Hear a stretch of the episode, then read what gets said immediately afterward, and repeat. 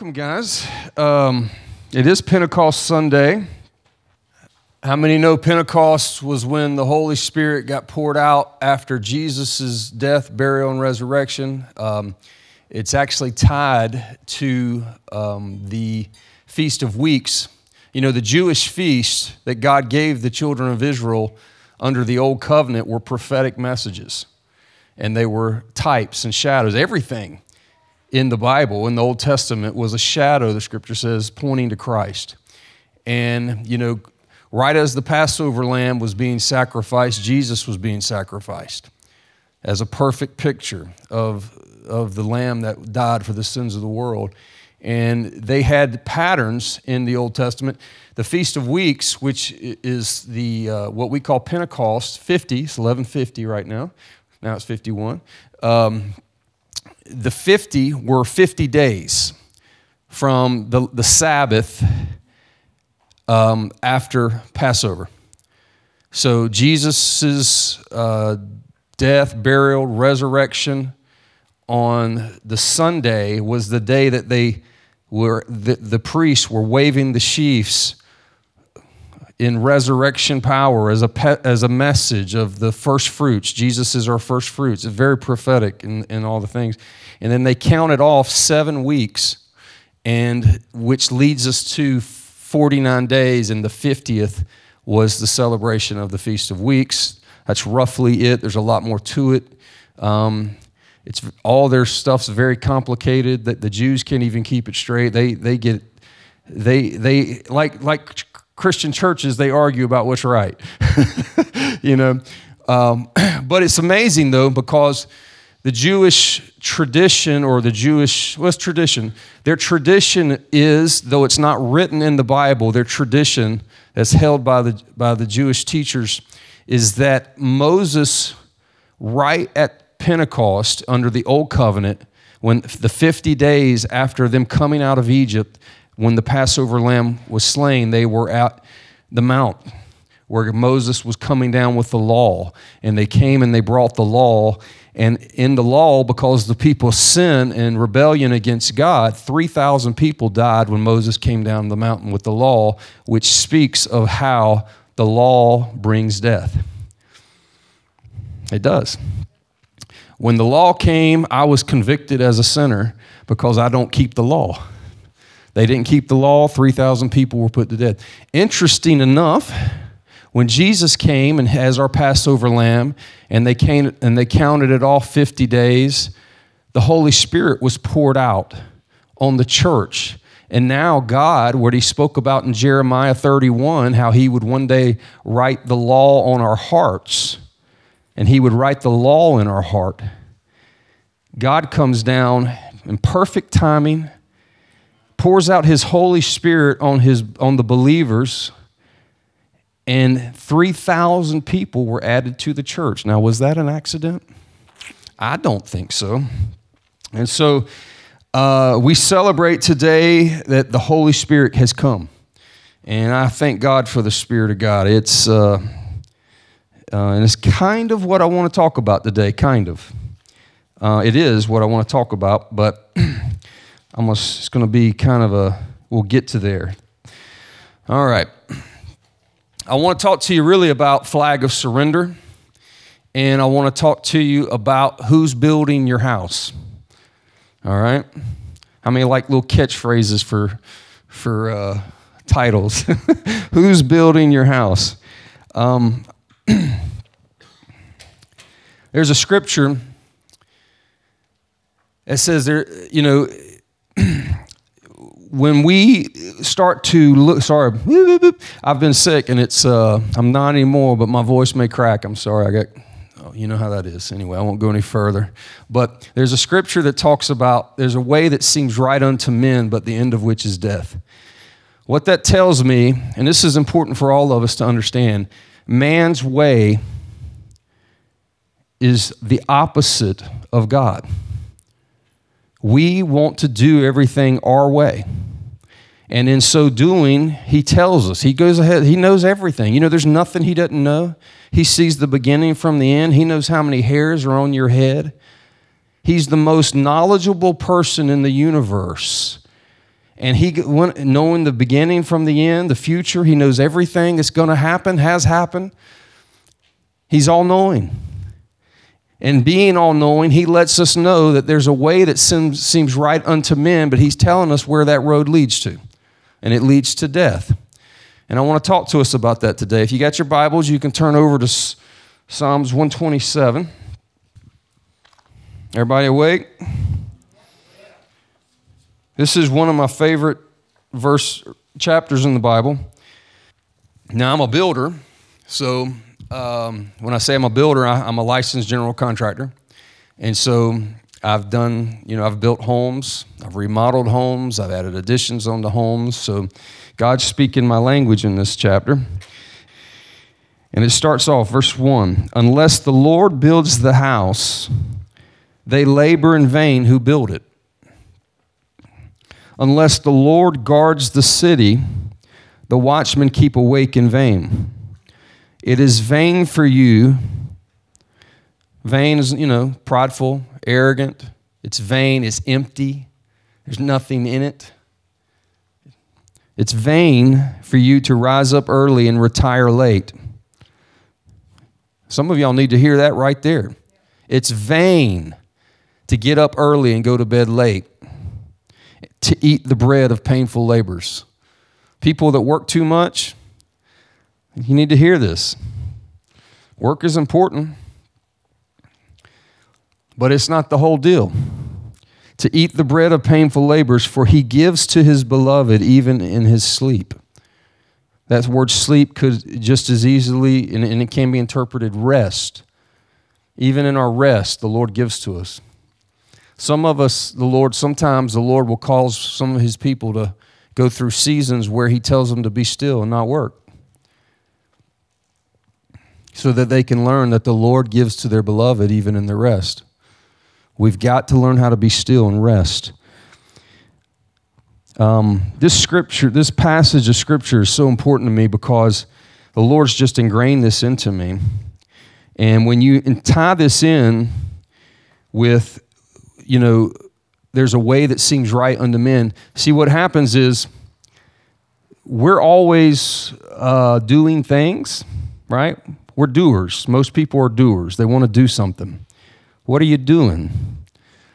And with most people, they're doing the wrong thing. And there's very little fruit in it. I don't want to do the wrong thing. I want to do something that's going to have lasting fruit, that's going to last forever. And I want to give you, um, you turn over, you don't have to turn there, but in Hebrews chapter 11, uh, we're given, it's called, that's known as the chapter of faith. It goes through the heroes of the faith, and basically, God is recalling the different people under the old covenant that had did remarkable things through faith in God. But one of the things that it talks about is Abraham and how he God called Abraham out to follow him to a place he didn't know where he was going. He was leaving a, a very thriving city, probably the greatest thriving city in the earth at that time, the greatest wealth at that time. And the Lord calls him out and he says, I'm going to take you to a, a place you don't know. And I'm going to bless you. But Mo, uh, Abraham had to be willing to leave everything he knew. This is key. Everything he knew to follow a God who was showed him things he did not know. I want to just, you know how scary that is? Imagine God speaks to you today when you, oh, and he tells you to pack up everything leave your family not your immediate family but like your you know maybe leaving your dad and your mom and your uh, your brothers and sisters and i want you to sell your house sell all your furniture close down your businesses and follow me but i'm not going to tell you where you're going i just want to keep you in the dark so that you trust me and that your faith is so in me that I'm going to show you just a little bit, just to get you going, but you're not going to know where you're going. Now, how many of you volunteering for that one? a few of you? okay. Well, if you're volunteering because you got it bad right now, that don't count. he, he had it good. He had it good. Things were going good. Yeah, some, some, some people, you know, the grass really is greener on the other side. No, I'm just teasing. Uh,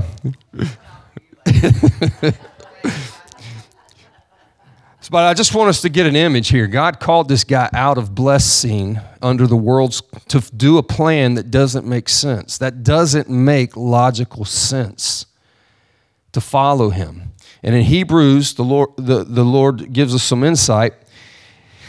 Uh, let me turn over there. Hebrews 11. And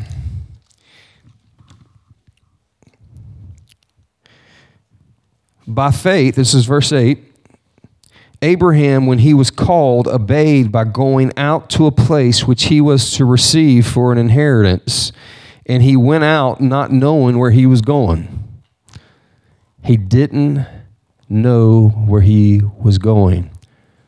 This is important. I'm going to tie this in for a second, but I just want a key. He, he, this was not his plan. He didn't know where he was going. All right? By faith, he lived as an alien in the land of promise, as, a, as in a foreign land, dwelling in tents with Isaac and Jacob, fellow heirs of the same promise. Now, here's the key, verse 10. For he was looking for a city which has foundations, whose architect and builder is God.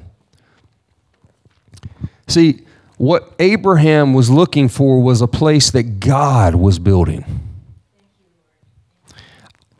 And that's where you know, the title of this message really is Who's Building Your House? And I, and I want to bring us to an understanding of how important it is that we allow God to build the house. Because unless the Lord builds the house, all of your sweat and your labor profits you nothing. It will. F- Jesus said it like this.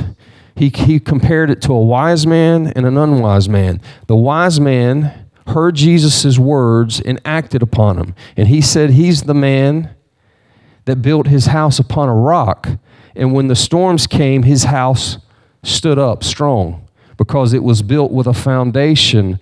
As verse 10 says here in Hebrews, for the city which has foundations, whose architect and builder is God. When we hear the Lord's words and we obey them, we're people who are building the Lord's house on rock, which is our house, which is our life, on rock. And when the storms come, this, the house stands. But those that don't have wisdom and they hear his word, but they don't act upon it, a hearer word, but not a doer.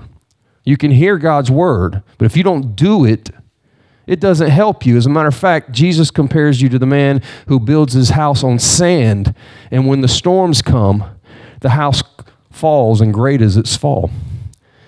You determine what kind of house, or let me put it like this you determine what kind of life you're going to have.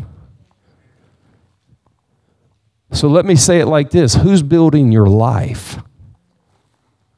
Think about your life as a building. Who's building it? We wake up and we say, What do I want to do today? Sometimes we wake up and we're like, you know what, I'm really excited about. You know, if you're a musician, you're excited about your music and everything's driven towards your passion. Um, if you're, you know, you can plug in whatever you're passionate about. But we're consumed with what we want as people. And as people, we continue to do that same old thing over and over again, which is uh, there's a way that seems right to me, but the end of which is death. I want to contrast this. If you turn over to Genesis, Genesis chapter 11, this is a very, very interesting chapter in the Bible. Almost as interesting as Genesis 6, which isn't the message today, but very interested passage of scripture there too. But Genesis 11, it says, Now the whole earth used the same language and the same words, and it came about as they journeyed east that they found a plain in the land of Shinar, and they settled there. They settled. Okay? It's where they dwelt, but they settled. I think that word's key. Because there's a lot of settling that we do in our lives. And they said to one another, Come, let us make bricks and burn them thoroughly. And they used brick for stone and they used tar for mortar. They said, Come, let us build for ourselves a city and a tower whose top will reach into heaven, and let us make for ourselves a name. Otherwise, we will be scattered abroad over the face of the whole earth. Now, when you, if you know this passage of scripture, if you don't read it, God comes down and he confounds their language when he sees what they're doing because their unity that they're walking in, uh, he said, with that unity, they'll be able to accomplish whatever they're going to do. But I want to suggest to you that that what they were doing was actually direct rebellion against God. The Lord had told both Adam and Eve, and thus their descendants, that they're to be fruitful and multiply and fill the earth, spread out, fill the earth. He tells Noah the same thing in chapter 9 when they come off the ark, and he says to you, you know, you're starting afresh. I want you to multiply and fill the earth. So, in direct cor- you know, conflict against what God had said, these people said, you know what? We don't want to spread out. We want to settle together and be one group, and we want to make a city. So, they're going to build a city and a tower that reaches us to heaven so that we can make a name for who?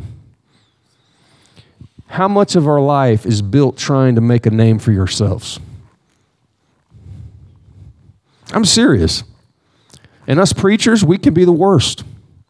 Because we'll stand up here and we start seeing that, man, when we start people listen to him preach and they get moved by you know by god and god's using us and the next thing you know we, we so love what God's doing through the people, and the people start looking to us in some ways like we got something special, and we start using the things of God to build a, a name for us. And that's sin. I don't want to ever become that. And I'm asking for grace, Lord, to help me always do everything I do for the sake of Jesus Christ and His glory. One of the things that Jesus said the, he, when talking to the Pharisees to prove who he was in a sense and that he was trustworthy was the fact that when he talked to the Pharisees, he, he told them he did not come seeking his own glory, but the glory of the one who sent him. Christ Jesus' sole purpose was the glory of the one who sent him.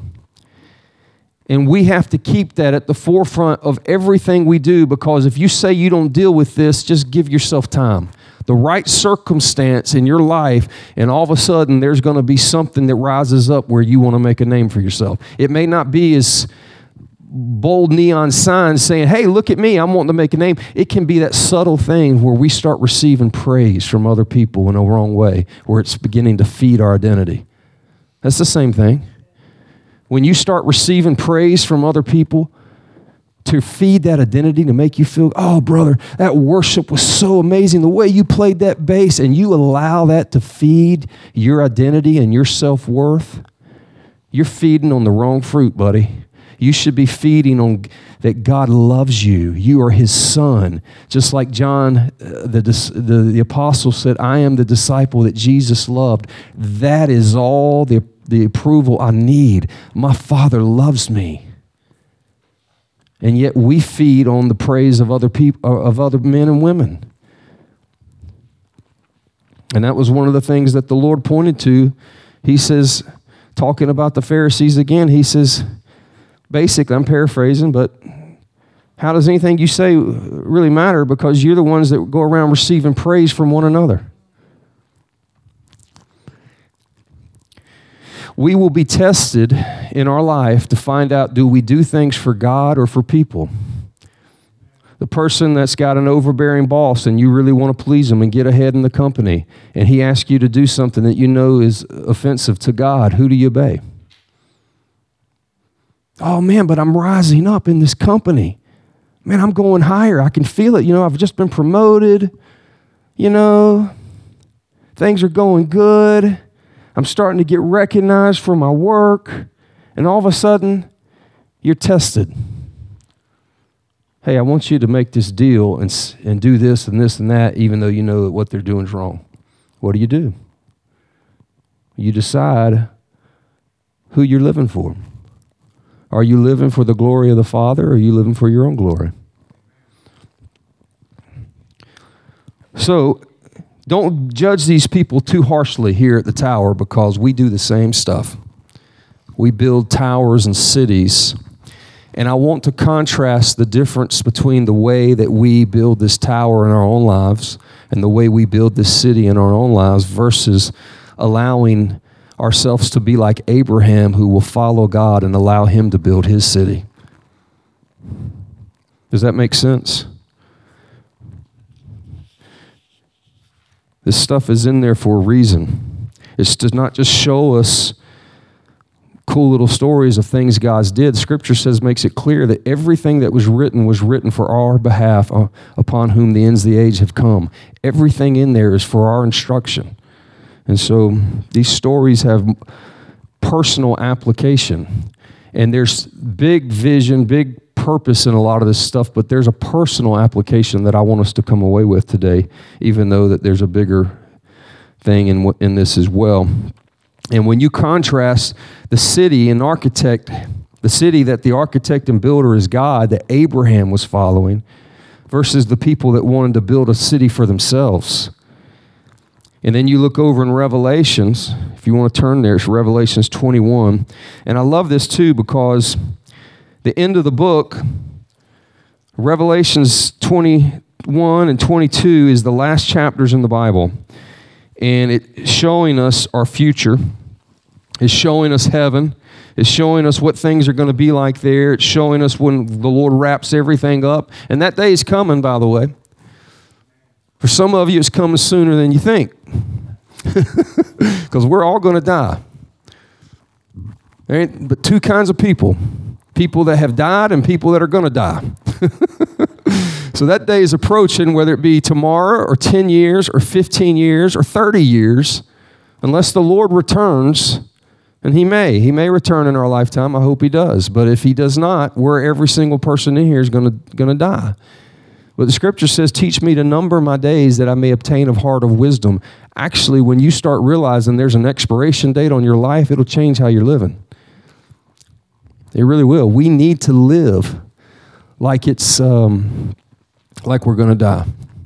All right, so Revelations, the Lord's given us a picture, but I want us to look at Revelations 21:10.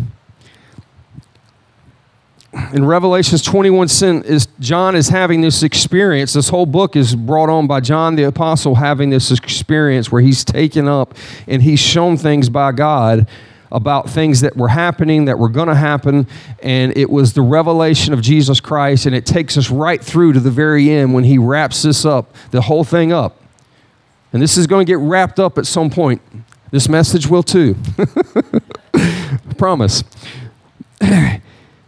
but this whole thing that we're doing in life will be wrapped up and, it, and, and, he's given us a good picture of it revelations 21.10 and he carried me away in the spirit to a great and high mountain and showed me the holy city.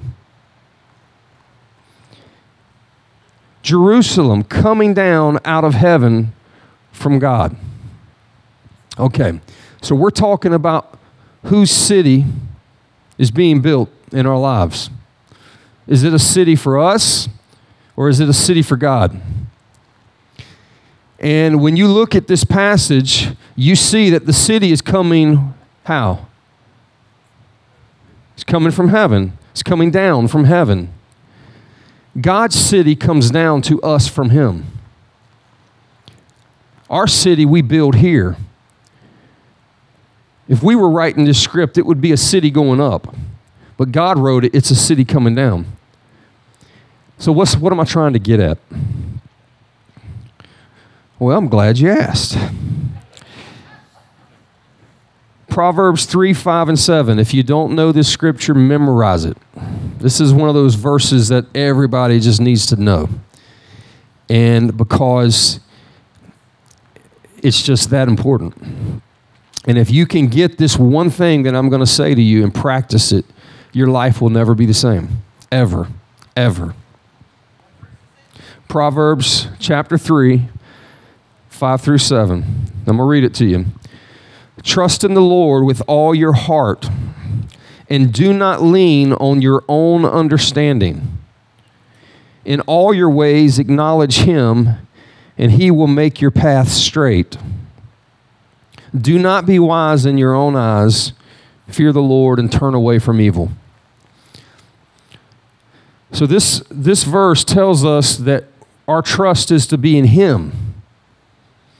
But you know, we say that and don't do it. Because if we're trusting in Him and we're not leaning to our own understanding, when God says, I want you to get up and I want you to sell your house and sell your furniture and shut down your businesses and get up and go somewhere I'm going to take you, if you really trust Him and not your own understanding, what are you going to do? You're going to put a for sale sign in the yard. You're going to start packing. Every day we have opportunities to trust God or trust our own mind. Lean not into your own understanding. Do you know that in Romans 8, it talks about how the mind that's set on the flesh is actually in, at enmity or at war with God? When our mind is allowed to be carnal, that's just that is not just talking about hey a mind that's set on sexual sin or it's set on stealing stuff. It's the carnal mind. It's the natural mind. It's the mind that leans to its own understanding. I'm not going to do this, God, because I don't understand this. This doesn't make sense to me. Why would you ask me to sell all my stuff and go move somewhere? That doesn't make sense. That ain't God. I'm not doing it. And we, every day of our life, we make decisions of things are God or not God based on whether or not we understand it. we make decisions every day based on what makes sense to us, and we filter God through that little filter called our brain, our peon brain.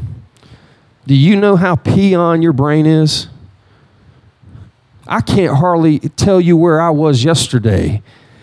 How am I going to tell you where I'm going to be tomorrow? I'm serious. I'm 49 and I feel good, but I still can't tell you. You I, my kids, hey, Dad, you remember when I said that? Nope. hey, you said this to me. I don't remember that. my brain is so limited. It's such a little peon, but we worship this thing. You know how you worship it? Because you filter what you're going to do based on what makes sense to you. But that's insanity. For a Christian, it's insanity. You know why it's insanity for a Christian? Because we have access to God who has given us the Holy Spirit. On Pentecost, it was poured out, and we have a counselor that, that Jesus said would lead us into all truth. And we can ask, Lord, what is your will? What are you saying to me? And when we lock in on it, we can obey God. The Lord told me to move here to Wilmington. He actually told me, pack up your stuff and move and shut down your businesses. My wife shut down a hair salon. I told my business partner that I had to go when our company was doing pretty good. He didn't like that. Why are you leaving? God said, move to Wilmington. You're going to pastor a church there. Really? You've been asked to, to, to go pastor church? No, I didn't. well, what do you mean? Well, the Lord told me I was going to be, though. And He told me I need to move now. That don't make sense. You're right. It doesn't, unless I believe God. My mind can't figure that out. But I obeyed God, and I sold my house, and I moved here with my wife and my children with, with no job I started, we bought a house, which was a miracle in of itself because we have no jobs. And I found out something, you know what? Banks don't care about how much money you got in the bank. All they care about is one thing your income to debt ratio and your credit. Two things. You can have all the money in the bank you want, but they ain't giving you a loan if you don't have the right income coming in. So that was a miracle in itself, but God did it. Everything that God does in our life that is amazing, that is awesome, comes from us being willing to follow Him into something that's not going to make sense with your mind. James gave an example last week. He said he smelled meatball raviolis as he walked past somebody. That's insane. Except for it was God.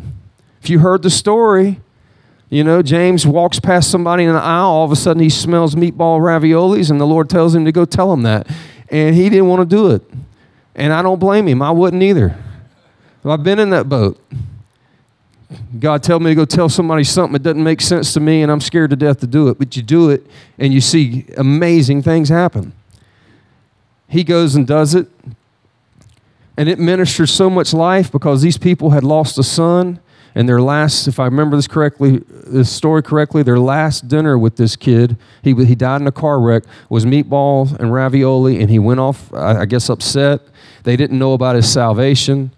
Uh, you know, and James and, and James sharing with them, and, and he ended up being the minister to these people, and they were crying. The lady was crying, and it gave them comfort. You'd have to hear him tell the story, but it gave them comfort that their boy's okay. He's with the Lord.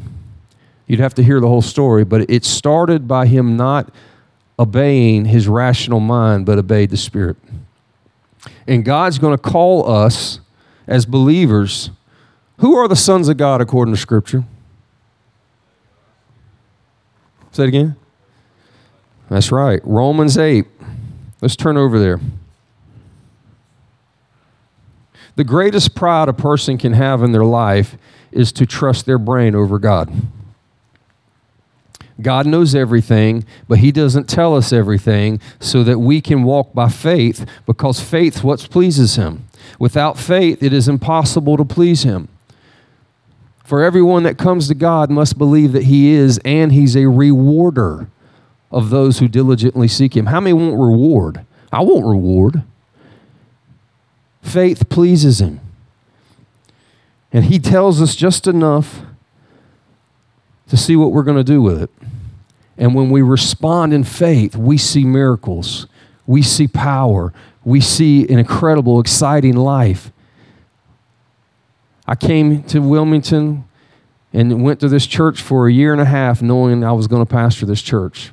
And I had to shut up and be quiet and just trust God after I'd already sold everything to come here. Lord had told me this 14 years prior that I was going to pastor this church. This church didn't exist when the Lord spoke that to me. A year and a half in, pastor resigns. Rick calls me up. Hey, I think you're supposed to take the church. Yes, I am. Thank you. and thus, the, and here I've been. What four years, five years, something? Five years actually. Uh, no, four and a half. Um, so Romans eight.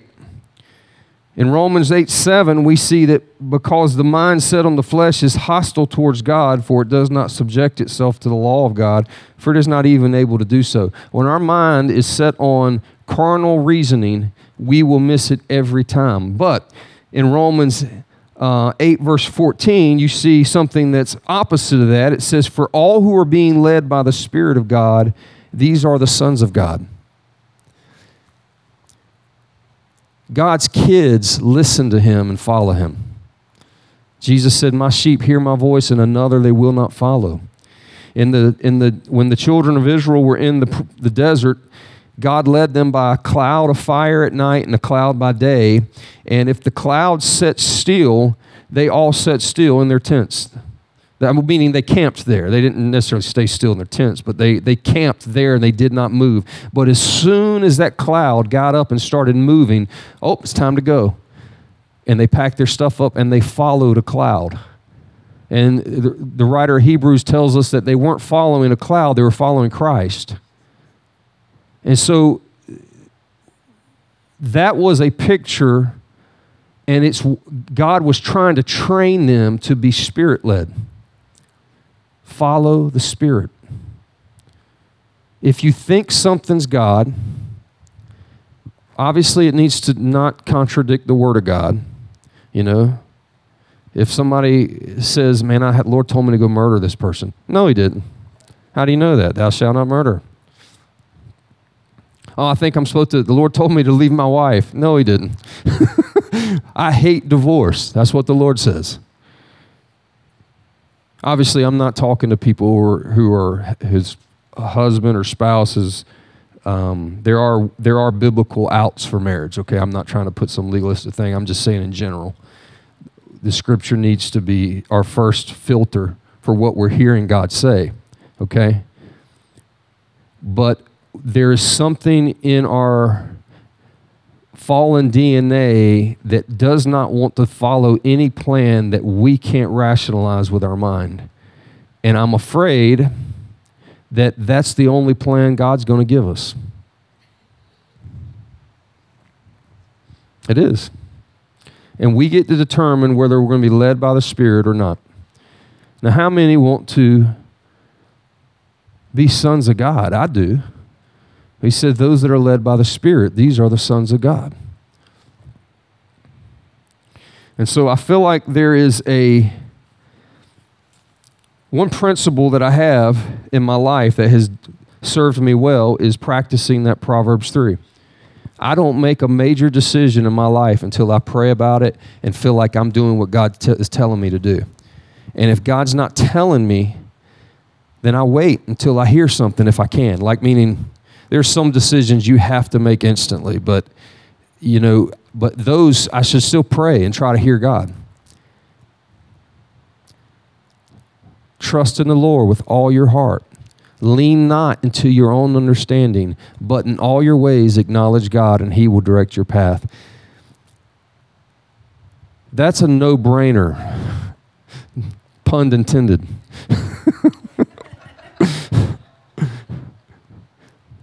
Why? He already knows the end from the beginning. I know that His desire for me is greater than my, my own. He loves me more than I love myself. So I know that his I know the plans that I have for you, says the Lord, plans to give you a future and a hope, Jeremiah. Right? He has good plans for us. But we have to stop worshiping at the altar of the brain, rationalization, our own trusting what our mind says. Because that's really, if God tells you, uh, J- Josh says this sometimes, and I, I really like it. If God tells you to do something and you have to check with anything before you obey, that's an idol. If you have to check your checking account to know if you're going to obey God before you obey Him, then that's an idol. Well, our brain is an idol. If we have to gain rational understanding of something before we obey the Lord, now, I'm not talking about, there's people that are struggling to really, rec- they're growing in their relationship with the Lord and they're not quite hearing Him very well yet. You know, there's nothing wrong in a young Christian seeking counsel, having pastoral oversight. You know, if you're a young believer and you need, you know, there's nothing wrong with running things by people, okay? That's important, actually. But when you're a mature believer, Jesus says, My sheep know my voice. He didn't say his little lambs. There's a growing up into knowing his voice. And when you're a mature believer, you should know the voice of your Father. And when the Lord starts speaking to you and you really have a heart to obey, your heart's to obey, and you're seeking, Lord, is this you? He will help you see that it's Him. If you keep asking, Lord, is this you? I think this is you. Is this you? And your heart is to obey. Your heart's not to disobey. You know what I mean? Because you can say, Oh Lord, is this you? And you really don't want to obey. That's a different thing. You're going to hear what you want to hear. But when your heart is, I may not like what you tell me, Lord, but man, I want to obey you. Would you give me grace to obey you? Would you give me a heart after your heart that I want to please you so much that even if you ask me to do something I don't want to do, Lord, I want to do it. Help me, Lord. Is this your will? Out of that heart, I promise you, God will show you. And you, when you know it's the Lord, go do it. Go do it. The moment that you, God knows when you know and when you don't know, and when it's sincere and unsincere. We lie to ourselves all the time. You know what I mean? The heart is deceitfully wicked above all else. Who can understand it? We lie to ourselves all the time. That's why I'm like, if, if the Lord's telling me something that I really want, I spend extra time praying over it to make sure that I'm hearing God's voice and not my own desire. It's funny because when God's telling me something I don't want, I still spend extra time praying to make sure that I'm hearing what God's telling me because I don't want it. but the bottom line is, I'm not going away until I know what the Father wants, and then I'm going to do it. And if I fell at it, I need to get up, repent of it, and get right back on track with Him. Go and obey. Does this make sense? This really is the key to live in a successful life. And I don't mean successful in the world's eyes, I mean a successful life as in it's going to bear eternal fruit. Your life's going to matter. It's the difference between allowing having God build your life or you build your life. There's people that die with lots of money, lots of success. They're, they're you know, got mansions all over the place, very famous people and when they die, they come to all, nothing. Because everything they have ends with their life, with their death. It really does. It, their money goes to somebody else. If the most famous people in the world, most of them are forgotten within a generation or two. But those that build, allow God to build their house, they have an eternal city that has a real foundation. The Lord says to his children, If you give one of these in my name, even a drink of water, you will not lose your reward. What do you think he'll do with a life that's surrendered to him? So, this is where we're back to the white flag. We need to live a life of surrender to God. I'm not trusting in my own ability. I'm trust or my own reasoning. I want to trust him who knows all, who sees all, who, when He tells you to, you know, it's like Indiana Jones. Y'all seen The Last Crusade, where it's an older movie, you know, for you youngins that might not know, but that was uh, a pretty good series for us older folks. And um, The Last Crusade, they were, he had to take a leap off of this mountain with a big fall and that was the test to whether or not he believed that there was a path that he couldn't see. Proof's in the pudding, as we say in the South. You know what I mean? We, you know, when you, you, if you really trust him, you take that step. And if you don't, that means you're not trusting him. If I trust that there's something here that I don't see, then I step out. But if I'm unwilling to step out, that proves I'm not trusting him. So, here's what I want to do I want to pray real quick, and I want to ask God for grace because you can't do anything in your own strength. But I want the Spirit of God to endow us with grace to learn to live this way so that we would realize because and that's really the purpose of this message is to help us wake up to the fact at how we build cities for our own name when we do things in rebellion to God, and we may not think it's rebellion, but when we do things based on what we think makes sense, even when we're feeling the Lord telling us something else, or we think something makes sense, so we think it must be God. And so we go and we do a life that we're building, and some of us do it even in the name of God. Oh, you know, God's moving me here. Did He move you there? Y'all know what I'm saying? It just made sense to you, so you assumed it was God. So it's to wake us up to realize how we make decisions every day that are building that tower, building that city, rather than allowing God to build our, our life. Unless the Lord builds the house, they that build it labor in vain. Unless the Lord watches over the city, the watchmen stay awake in vain. For it's vanity to rise early and go to bed late and eat the bread of painful labor, for the Lord gives to his beloved even in their sleep. Lord, give us grace, Lord. Father, we want to live for you. We don't want to worship at the idol of our own understanding. We want to worship you, the living God, the God that knows the end from the beginning, the God that has good plans for us, the one that wants to bless us with his kingdom.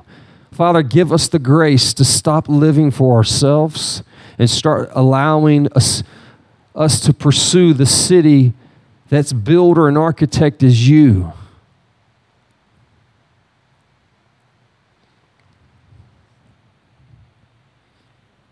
Thank you, Lord.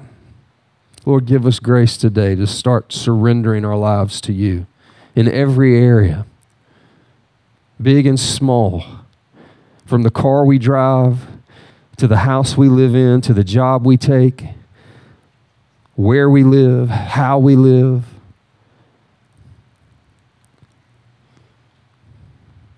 What school our kids go to. We are not our own. We've been bought with a price. Lord, give us grace to walk in this. Thank you, Lord. Thank you, Lord.